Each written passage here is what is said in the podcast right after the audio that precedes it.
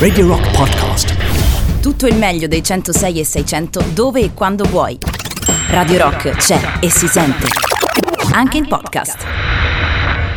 Mezzanotte e 10 minuti, io sono Giovanni Romano e sarò in diretta con voi sino alle ore 2 come tutte le notti di Radio Rock. Ringrazio le Doctor Strano che come al solito ci sta prima di me e mi lascia un po' tutto quanto, cuffie, microfoni, computer, insomma regia Radio Rock per due ore in vostra compagnia come al solito con le storie dalla storia del martedì notte, un paio d'ore di aneddotica, simpatica, tranquilla, fra un po' vi dirò precisamente cosa, ma prima volevo partire con un po' di botta perché sono tornato ad ascoltarmi una band che veramente avevo rimosso dai miei pensieri. Non so come mai l'ho ricicciata fuori, termine tecnicissimo, nei giorni scorsi. Allora ho detto, vabbè, ma mandiamola in apertura, va che tanto voglio sempre un po' di chitarroni, tipo questi qui aggressivissimi dei Puddle of Mud. Qualcuno se li ricorda? No? Sì, forse eccoli qua.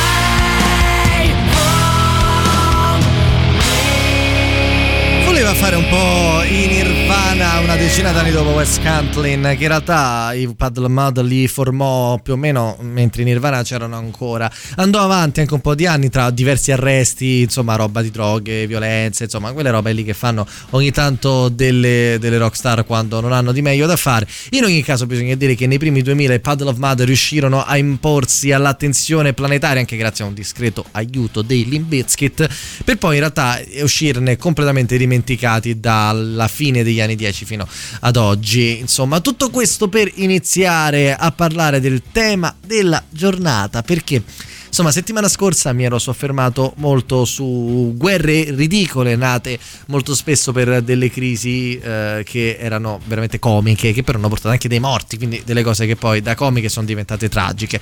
Quest'oggi invece voglio fare un passaggio ancora più morboso, sempre perché sono ispirato un po' da quello che sta succedendo a livello governativo in Italia, o forse da quello che non sta succedendo a livello governativo in Italia, e voglio fare un po' un passaggio su quelli che sono state le dittature nella storia, ma non parliamo dei totalitari totalitarismi dei ventenni, di, insomma di Mussolini in Italia, di Hitler, di, di Franco, sono di questi che sono i dittatori più pop. Andiamo a vedere invece quelli che sono stati dittatori sconosciuti ma che hanno fatto veramente del male al loro paese, la cui memoria storica è giusto che venga ricordata ovviamente in senso negativo. Ce ne stanno una ventina, di qualcuno di loro vi racconterò le gesta che sono tutt'altro che belle, ma che è giusto anche, anche sapere, insomma, molte sono nel Sud America, ma altre sono in paesi che non sappiamo neanche che esistono.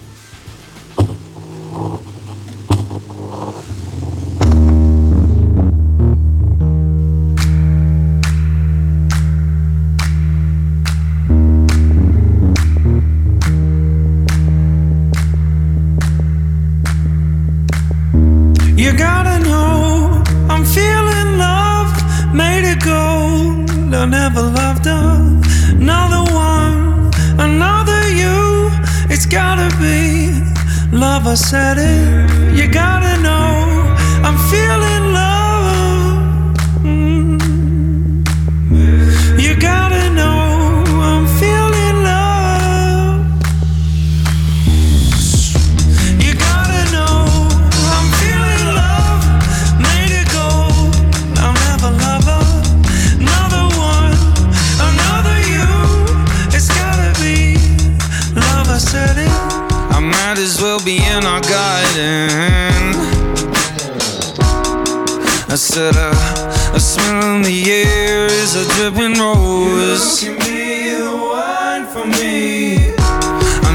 soul to be my warden.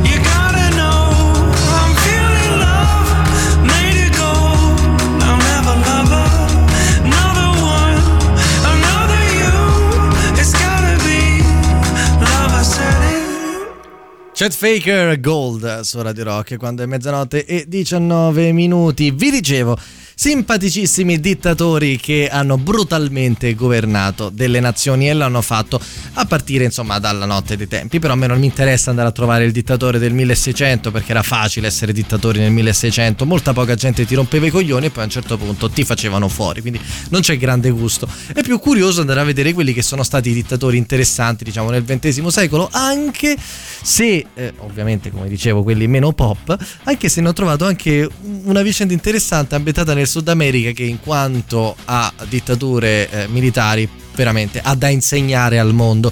In particolare in Paraguay, che comunque diciamo anche uno degli stati storicamente meno rilevanti del Sud America, anche perché è un, messo là in mezzo, insomma incastrato tra Uruguay, Argentina, Brasile e tutto quanto, ehm, ne- nel 1800 loro riuscirono comunque ad avere un dittatore militare, ma neanche di troppa qualità. Pensate, Francisco Solano Lopez ha guidato il Paraguay per otto anni, dal 1862 al 1870 e tra l'altro, nonostante fosse capo di un piccolo paese, faceva pure il coatto, quindi si mise sostanzialmente a rompere le scatole a Brasile e Argentina che avevano i cazzi loro invadendo l'Uruguay, solo che erano veramente pochi.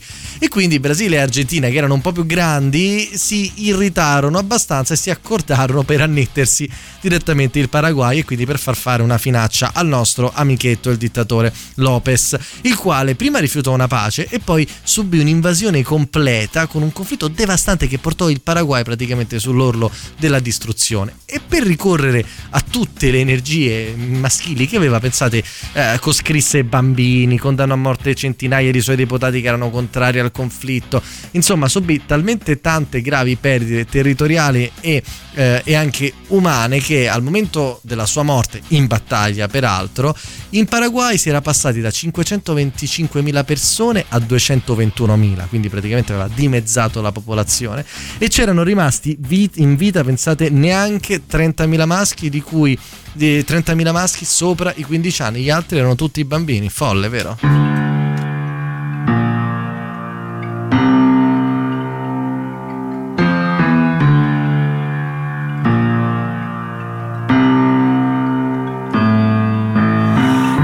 Need a big God, big enough to hold your love.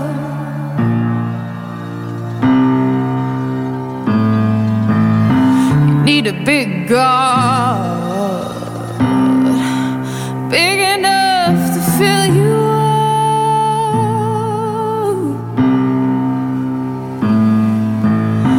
up. Keep me up at night to my messages. You do not reply. You know I still like you the most. The best of the best and the worst of the worst. Well, you can never know the places that I go. I still like you the most. You'll always be my favorite ghost.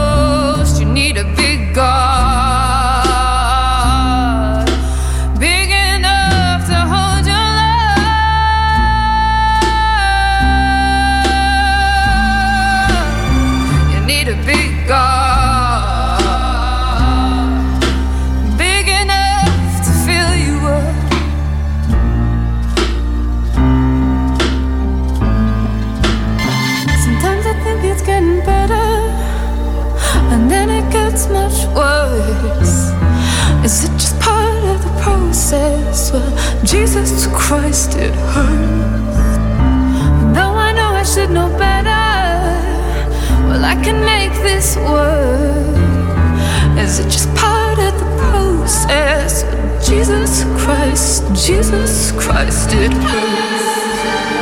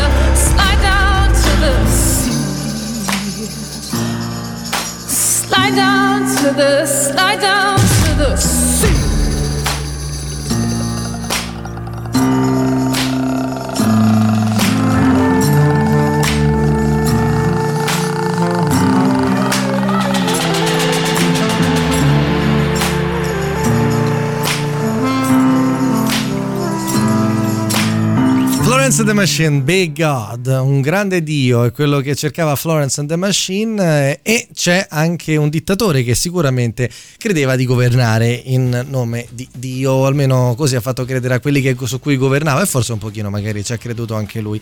Siamo nel periodo della seconda guerra mondiale dove occupa un, un capitolo interessante dittatori che erano diventati alleatucci amichetti di Hitler e gli davano una mano nella gestione di alcune nazioni che la Germania non si era ancora eh, annessa e che magari si sarebbe annessa qualora avesse vinto la guerra, cosa che per fortuna non è successa. Sto parlando in particolare di Josef Tiso che ha governato la Slovacchia nel periodo appunto della seconda guerra mondiale. La particolarità di Josef Tiso è che non era il classico dittatore militare, ma era un prete, era un prete cattolico anche molto ben voluto, però era comunque un dittatore, quindi faceva tutte le cose che sono tipiche dei dittatori, ma le faceva col rosario in mano e predicando che sostanzialmente venivano da una volontà imperscrutabile dall'alto.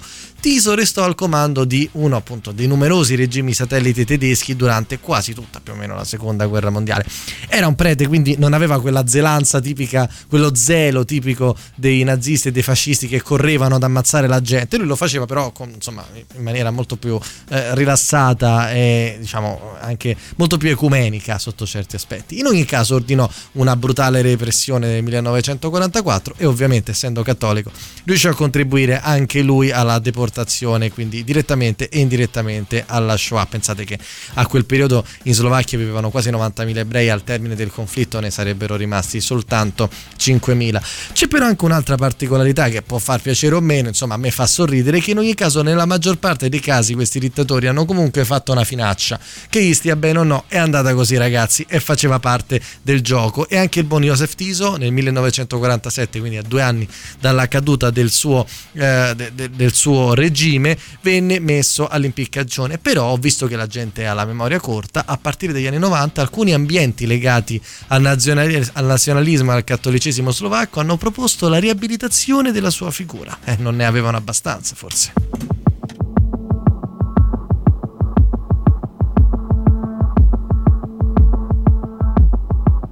I love the night, but not the stars.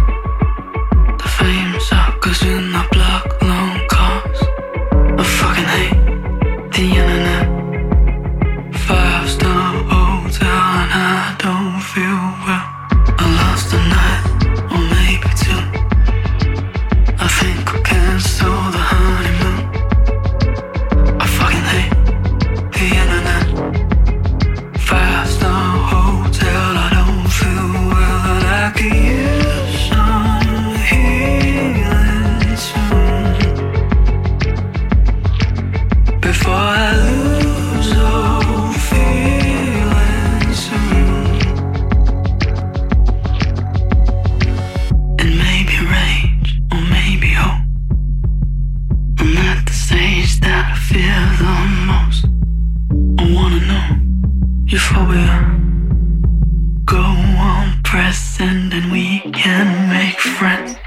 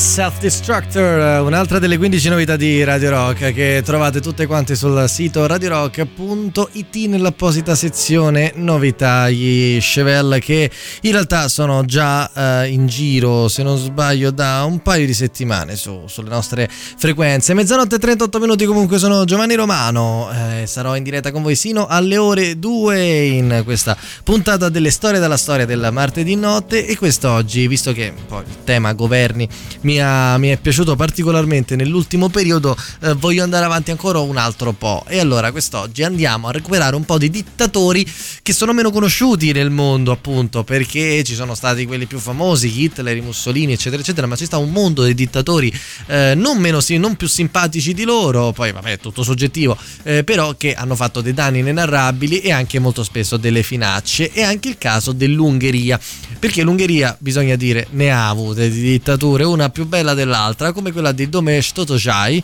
eh, che eh, non l'avrò pronunciato di merda molto probabilmente, ma l'ungherese non lo so ancora, tra l'altro lingua anche molto difficile, che nel 1944 venne messo come leader fantoccio, perché il precedente leader ungherese, che si chiamava Miklos Horthy, aveva soprattutto un nome normale, si era alleato già alla Germania nazista, perché l'Ungheria comunque veniva da una prima guerra mondiale persa, perché faceva parte dell'impero austro-ungarico e quindi volevano recuperare un po' di territori. Vedono questa Germania arzilla e dicono, "Mm, lui è il mio cavallo, non sarà proprio il cavallo giusto, però intanto si alleano. Poi però quando la Germania inizia un po' ad andare male, perché sai c'è il D-Day, tutte quelle robe lì iniziano a perdere terreno, perdono Stalingrado, allora eh, Horthy si allontana dalla Germania nazista, ma Hitler dice no cazzo dove vai e mette al posto suo un leader fantoccio, il quale governa per sei mesi e, e chiaramente favorisce eh, l'olocausto deportando mezzo milione di ebrei ungheresi proprio perché il leader precedente in realtà si era rifiutato della deportazione, però giustamente ha patito anche per questo perché poi al termine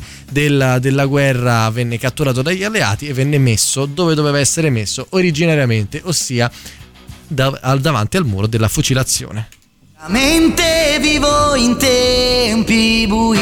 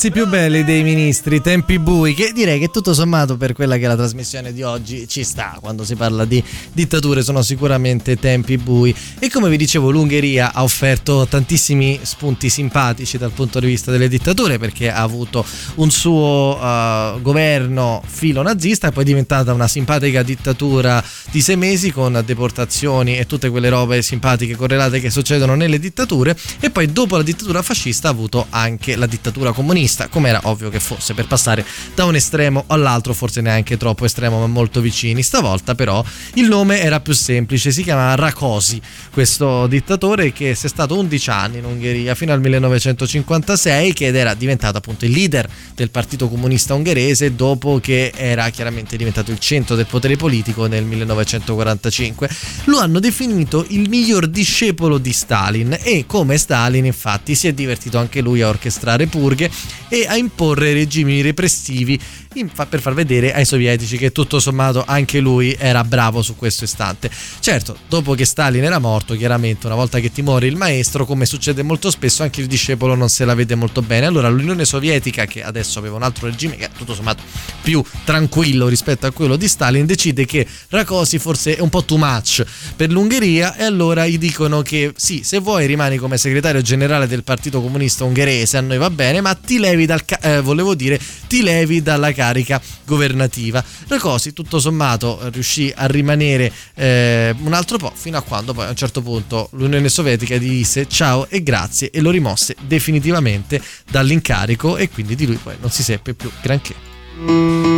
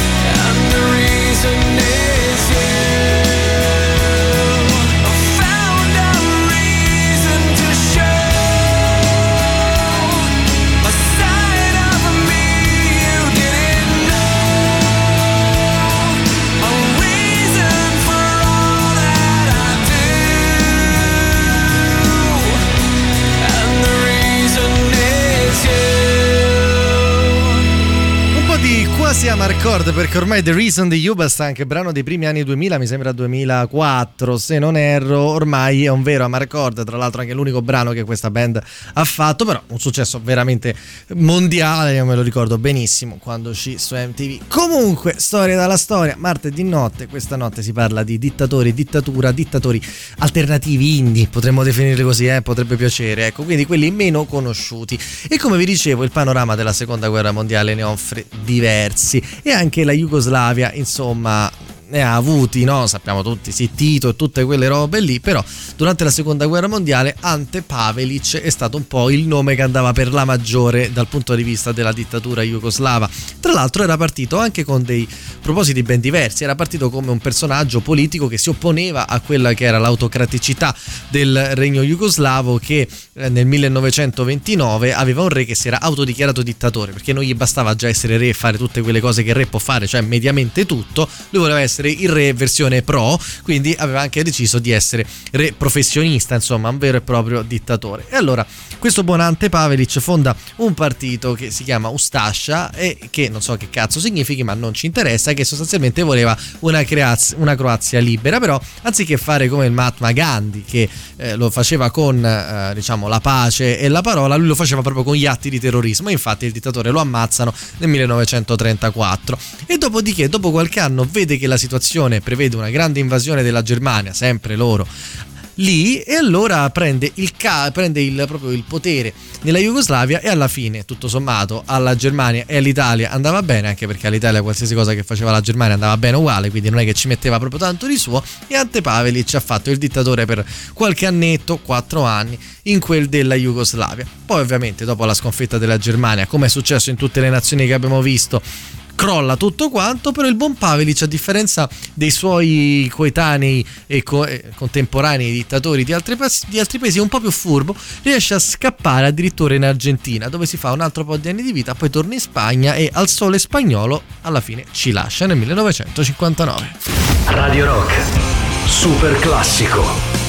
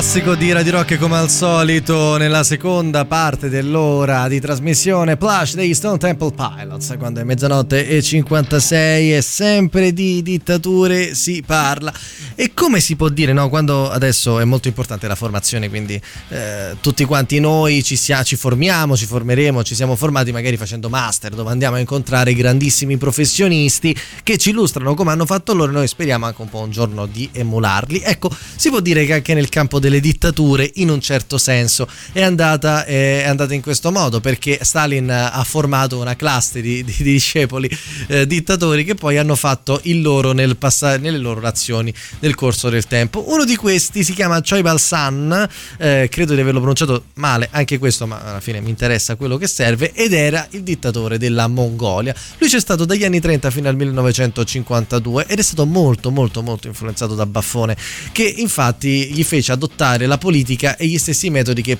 portava avanti, quindi in sostanza eh, le purghe, i gulag e tutte quelle robe lì decisamente affini ai diritti umani. E infatti il nostro Choi Balsan instaurò un sistema dittatoriale, uccise decine di migliaia di persone e tra l'altro a un certo punto stanco di far fuori i nemici iniziò anche a fare fuori gli amici, quindi iniziò ad arrestare anche ad assassinare i capi operai interni al partito, del governo, in varie organizzazioni, ufficiali dell'esercito, qualche intellettuale e persino qualche collaboratore. Sadico o perché aveva ansia e paura che gli potessero fregare il posto, non lo sapremo mai, anche perché poi nel 1951 andò a Mosca a farsi curare per un tumore ai reni e l'efficacia e l'efficienza del sistema ospedaliero e sanitario russo dell'epoca fu talmente alta che lui morì l'anno dopo. Quindi non lo sapremo mai, sta di fatto che in ogni caso nel campo delle dittature forse andrebbe riconsiderato un po' di più. Adesso però mi sposto su una band romana molto interessante da tenere d'occhio. Loro sono i Sativa Rose.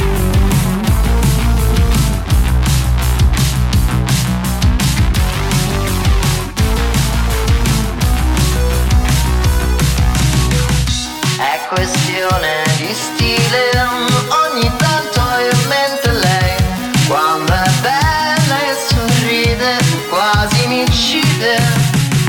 Non lo posso impedire mentre balla la new wave. E quell'ansia sottile sembra sparire.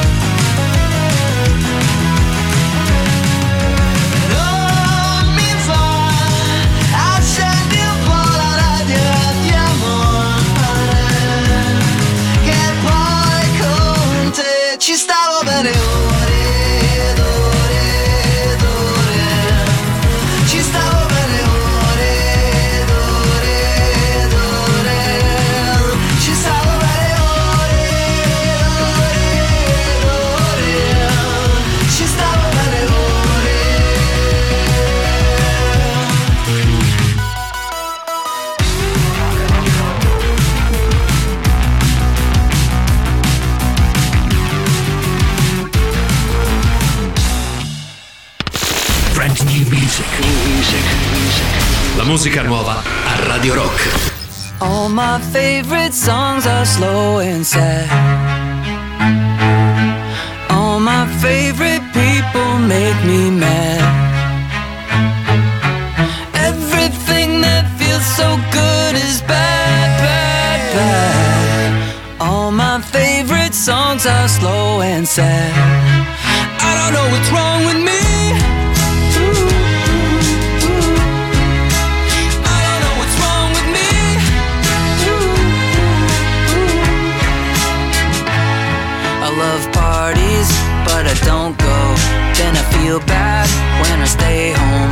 I need a friend when I take a walk. I like spacing out when somebody talks. I wanna be rich, but I feel guilty. I fall in love with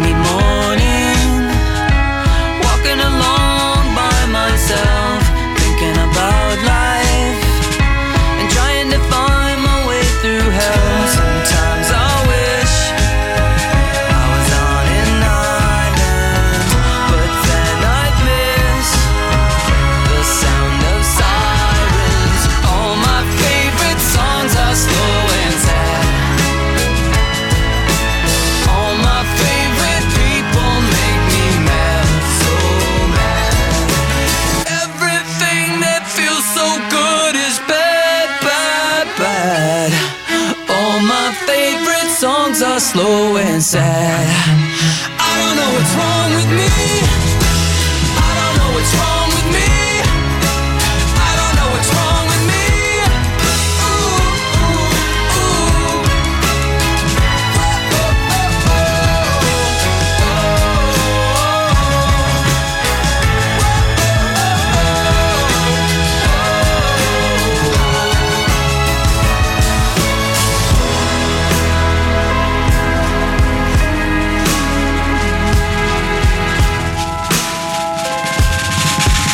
Weezer, band diciamo ormai sulla breccia da vent'anni, sempre con un discreto livello di canzoni. Magari gli album dall'inizio alla fine ti stuccano, però i singoli ci stanno tutti quanti. All My Favorite Songs è una delle 15 novità di Radio Rock. L'una e 4 minuti, anzi 5 ormai, io sono sempre Giovanni Romano in diretta con voi sino alle ore 2 il martedì, le storie dalla storia. Insomma andiamo un po' a vedere quello che succede nel passato ma senza la pesantezza di quello che succedeva quando studiavamo storia e quest'oggi il tema è dittature, dittature sconosciute, dittature che poi di noi, noi non sappiamo niente ma che ci sono state e hanno fatto anche dei discreti danni e in particolare anche in paesi vicini a noi, molto vicini a noi ce ne sono state fino anche in tempi molto recenti. Sto parlando ad esempio della dittatura di Ender Osha che c'è stata in Albania e che è durata anche 40 anni, dal 44 al 1985. Anche lui un discepolo di Stalin per quella cosa che dicevo prima della pausa, ossia che c'è stata una classe di master che Stalin ha tenuto e poi hanno fatto fare praticamente i singoli stage nelle varie nazioni, a chi ha toccato l'Ungheria, a chi ha toccato la Mongolia, a chi gli ha toccato l'Albania e Osha chiaramente non si è fatto mancare niente. Infatti ha trasformato il suo paese praticamente in una versione attu- passata di quella che adesso è la Corea del Nord, cioè lui isolò totalmente l'Albania dal mondo, che è anche uno dei motivi per cui ci furono delle forti ondate migratorie all'inizio dei, del, de- molte negli anni 90, proprio perché il paese si era liberato da questa dittatura e così dico, però era incredibilmente arretrato dal punto di vista economico. Osha tra l'altro fece tutta una serie di cose curiose e interessanti, tipo un bandì la religione, ma non una, tutte, cioè non si poteva fare niente di simile alla religione. Coordinò la costruzione di migliaia di bunker in cemento in tutta l'Albania in cui ficcava sostanzialmente tutta la gente che gli stava sulle palle e vi garantisco che erano un po' ed eliminò tutte le relazioni internazionali dell'Albania per evitare che qualcuno gli rompesse le scatole su quello che doveva fare o non doveva fare. Il rafforzò praticamente una, sostituì la religione con un culto della propria personalità, tipo quello della Corea, quindi faceva che ne so, mettere le statue del sue e diceva tu devi pregare me e non quelle altre cavolate sue e creò una società totalmente isolata. Pensate che sotto il suo regime si calcola che per presunti crimini politici furono eh, imprigionate all'incirca 200.000 persone su all'incirca una stima che ci stava di popolazione di 3 milioni. Quindi se tu vivevi in Albania avevi poco una possibilità su 15 di essere incar- incarcerato per crimini politici. Bello eh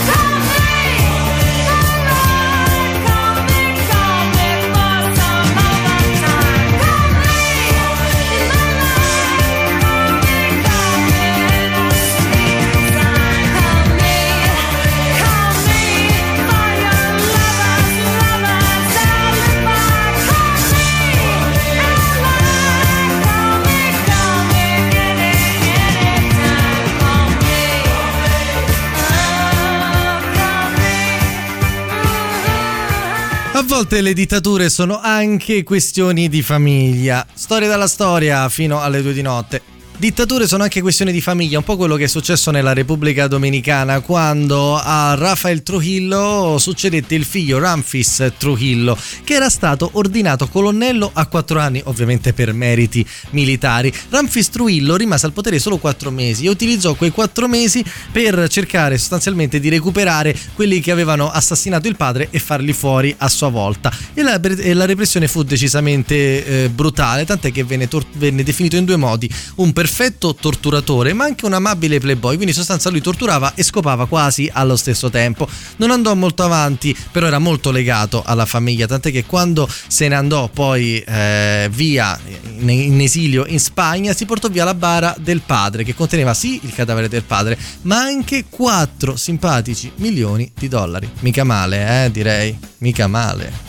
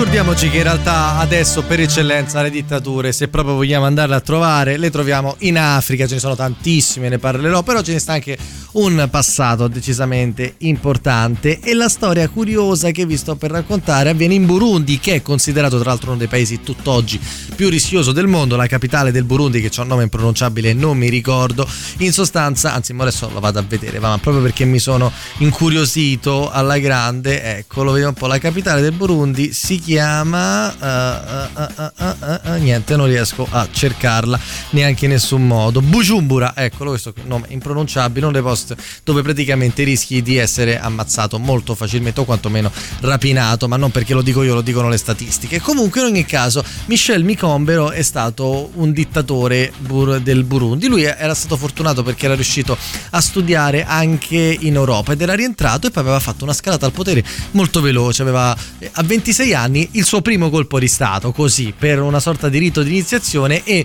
manda in esilio il re che tra l'altro ne aveva 19 in quella che era sostanzialmente una fetta tra pischelli e prende il potere e ci rimane anche qualche annetto. E in quegli anni chiaramente ci sono un, un po' di problemi. Innanzitutto i suoi due predecessori dittatori erano stati ammazzati quindi comunque la viveva anche con un po' di ansia.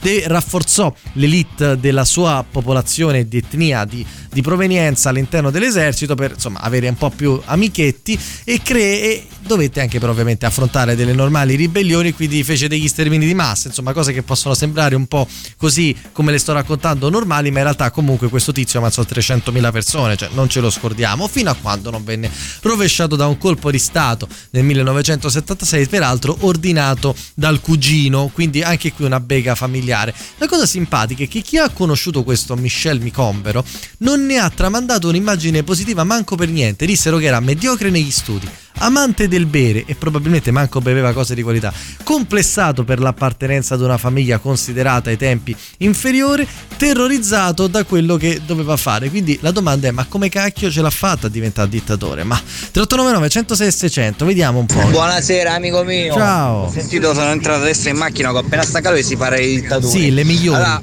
mettiamo Living Color, Cult of Personality. C'è può sta, c'è può sta, c'è può sta.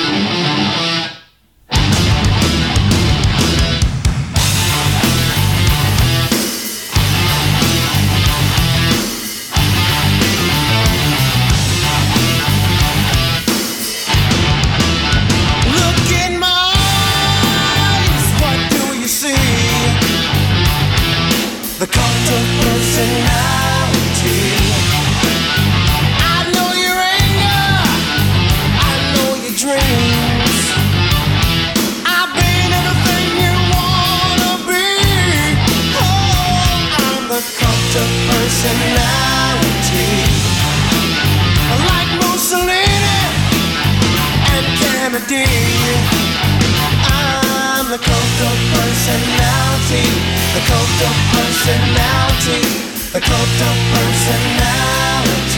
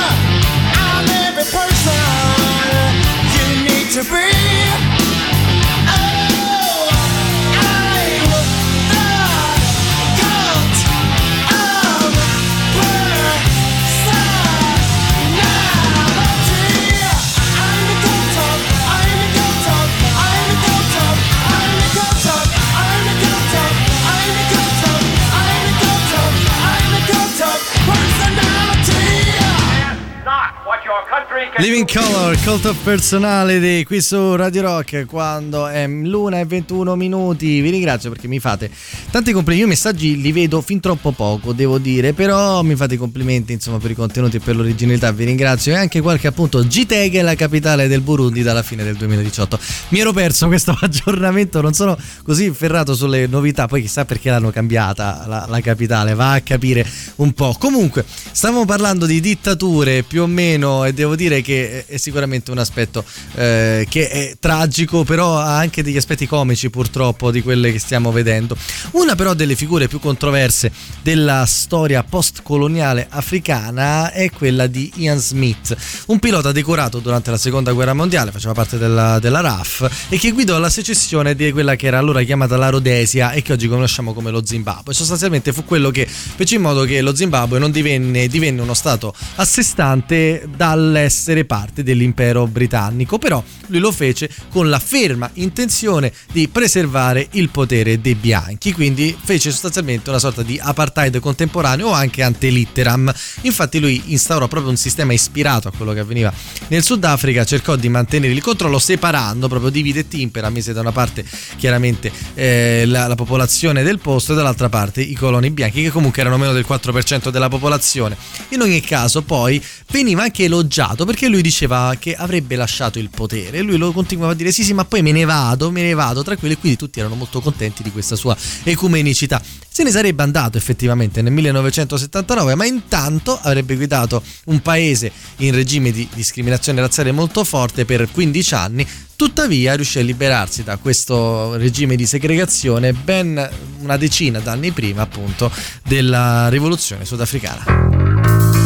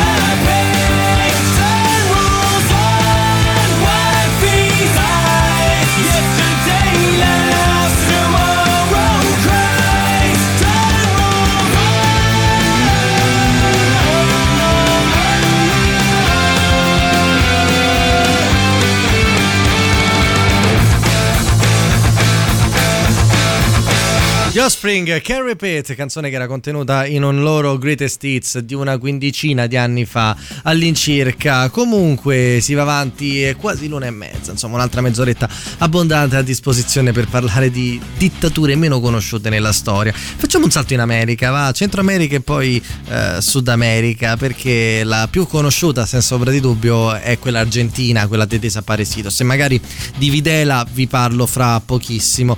Però in realtà negli anni immediatamente precedenti a Videla anche il Guatemala era una- un'altra nazioncina da tenere d'occhio. Settimana scorsa nelle guerre vi ho parlato dell'assurda guerra del calcio, quella tra El Salvador e Honduras, che insieme al Guatemala formano un po' il tridente di queste nazioni che hanno tutte quante la bandiera uguale, ossia bianca e azzurra, praticamente bianca e blu. Mentre l'Honduras e El Salvador si scannavano tra di loro per quattro giorni nel 69, invece in Guatemala facevano direttamente il colpo di Stato e lo facevo il buon Carlos Arana Osorio, che non è stato l'unico, è stato uno di tutta una serie di comandanti militari che furono presidenti in Guatemala durante i movimentati anni che andarono più o meno dal 54 al 96, quindi ne ho preso uno diciamo a titolo rappresentativo, ecco mettiamola lì. Durante la sua presidenza eh, aumentò gli sforzi governativi per sottomettere quelli che erano in realtà i ribelli armati che però volevano la democrazia e soprattutto gli studenti radicali i, i sindacati e gli oppositori politici, gli studenti radicali, perché chiaramente il clima dell'università eh, fomentava tutta una serie di, di pensieri di ambito sinistrorso che chiaramente si andavano a scontrare con quella che era un regime militare che invece era decisamente di destra. In ogni caso, in anticipo su quelli che sarebbero stati desaparecidos argentini, ben 20.000 persone morirono o scomparirono durante l'amministrazione di Osorio. Osorio poi sarebbe caduto nel 74 e il Guatemala sarebbe andato avanti de merda per tutta un'altra serie di anni fino all'86 con presidenti militari e con una guerra civile che pensate sarebbe durata fino a pochissimo tempo fa, fino al 1996.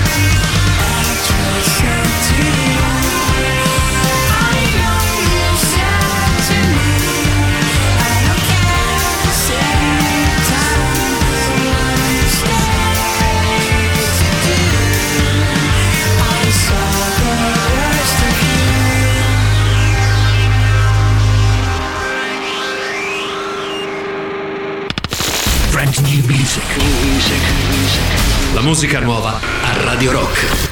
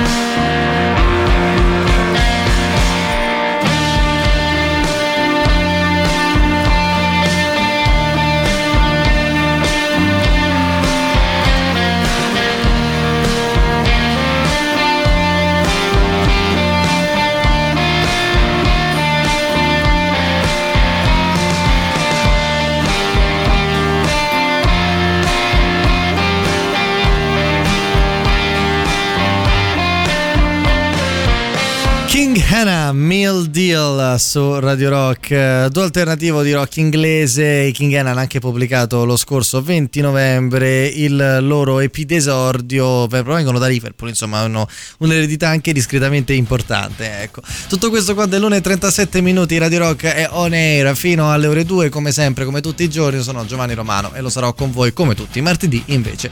Appunto, sino alle ore 2 con le storie dalla storia del martedì notte con il tema di questa volta che sono le dittature meno conosciute della storia. Prima della pausa stavo parlando mh, del Guatemala, dei paesi di Centro America che erano stati i precursori un po' di quello che sarebbe successo in Argentina sul finire degli anni 70. Ebbene sì, sul finire degli anni 70 infatti in Argentina prende il potere un ufficiale dell'esercito, Jorge Rafael Videla, che avrebbe governato 5 anni.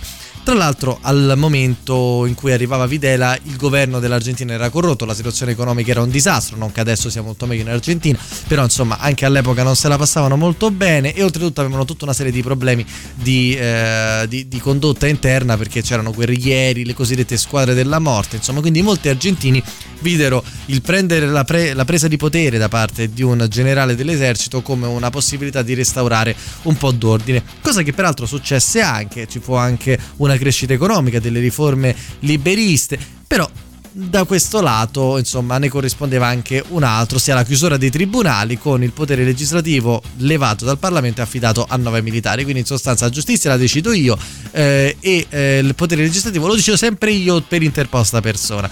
E fu proprio questa la causa, appunto, dei desaparecidos, perché tutta una serie di persone considerate un po' le intelligenze, quindi intellettuali, giornalisti, professori, borghesi, sospettati di costituire una specie di eh, minaccia sovversiva, furono sequestrate, imprigionate, assassinate oppure scomparvero. Venivano messi su degli aerei, portati in giro e li, li facevano buttare di sotto. Questa è la tristissima storia dei, dei desaparecidos. Che eh, il numero ufficiale è 9.000, ma in realtà si pensa che siano fino a tre volte tanto. E Videla rimase al potere fino all'81, poi fu buttato giù, si beccò un ergastolo nell'85, una grazia nel 90, un nuovo processo con nuovo ergastolo nel 2010 e poi ci ha lasciato e sceso dall'autobus nel 2013.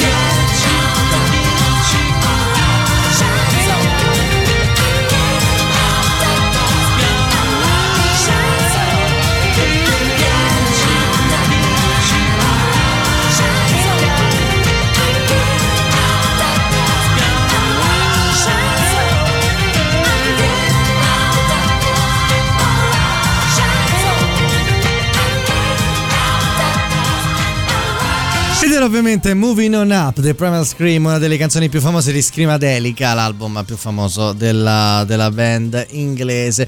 Altre dittature, ho un simpatico duetto che vi porta avanti. Vi parlo della Guinea Equatoriale, stato africano decisamente poco conosciuto, decisamente molto povero, che come il nome suggerisce si trova esattamente all'altezza dell'equatore.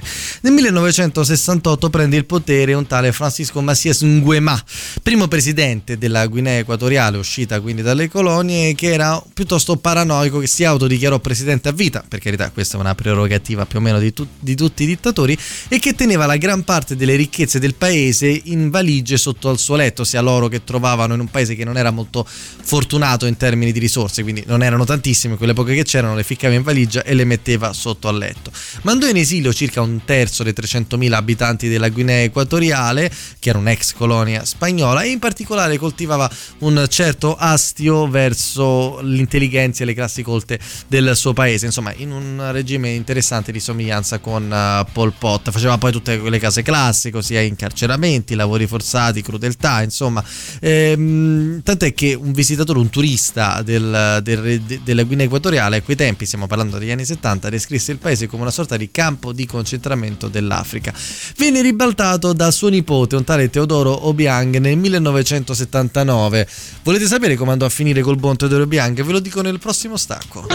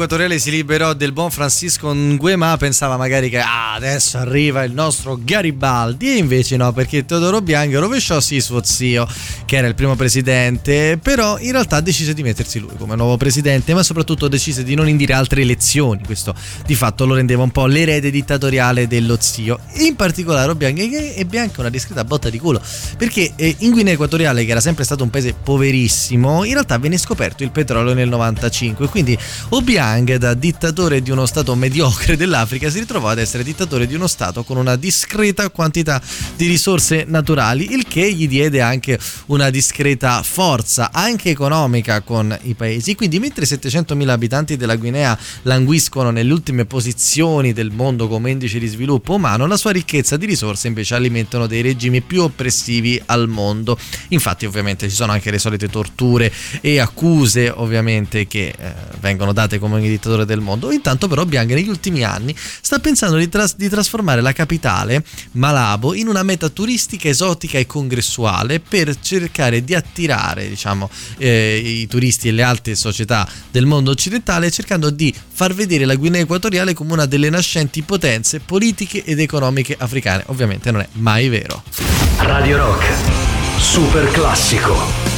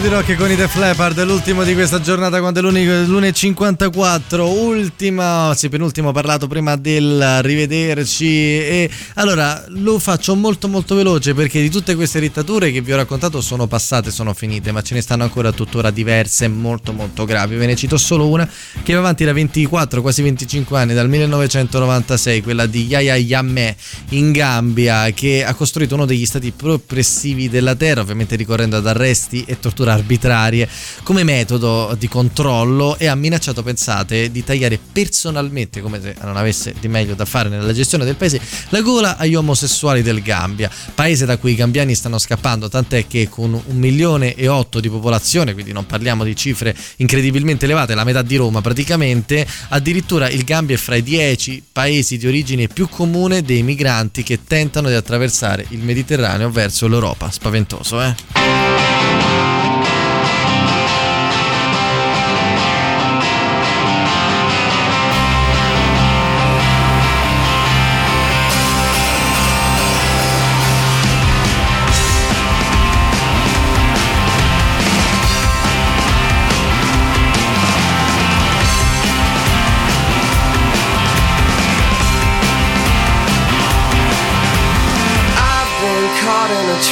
I set for myself. I don't wanna be here when you could be somewhere else. So why'd I sit on my hands like a book on the shelf when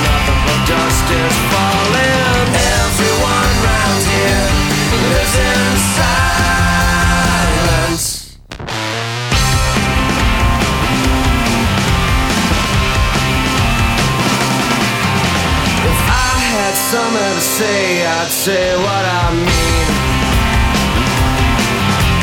How'd you lose all your words? I swear it's obscene. I curse.